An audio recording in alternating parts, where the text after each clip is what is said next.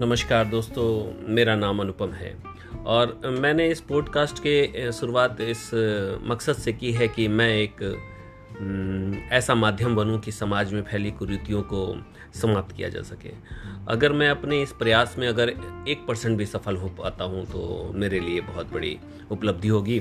साथियों, सफलता एक टीम में ही मिल सकती है। उसके लिए ज़रूरी है कि मुझे ऐसे लोगों का सानिध्य और सहयोग भी मिलता रहे।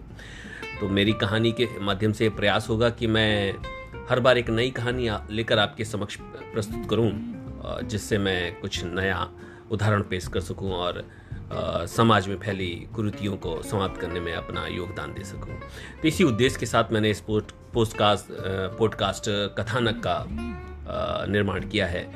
उम्मीद करता हूँ कि आपके स्नेह और प्यार की बदौलत मेरा ये पॉडकास्ट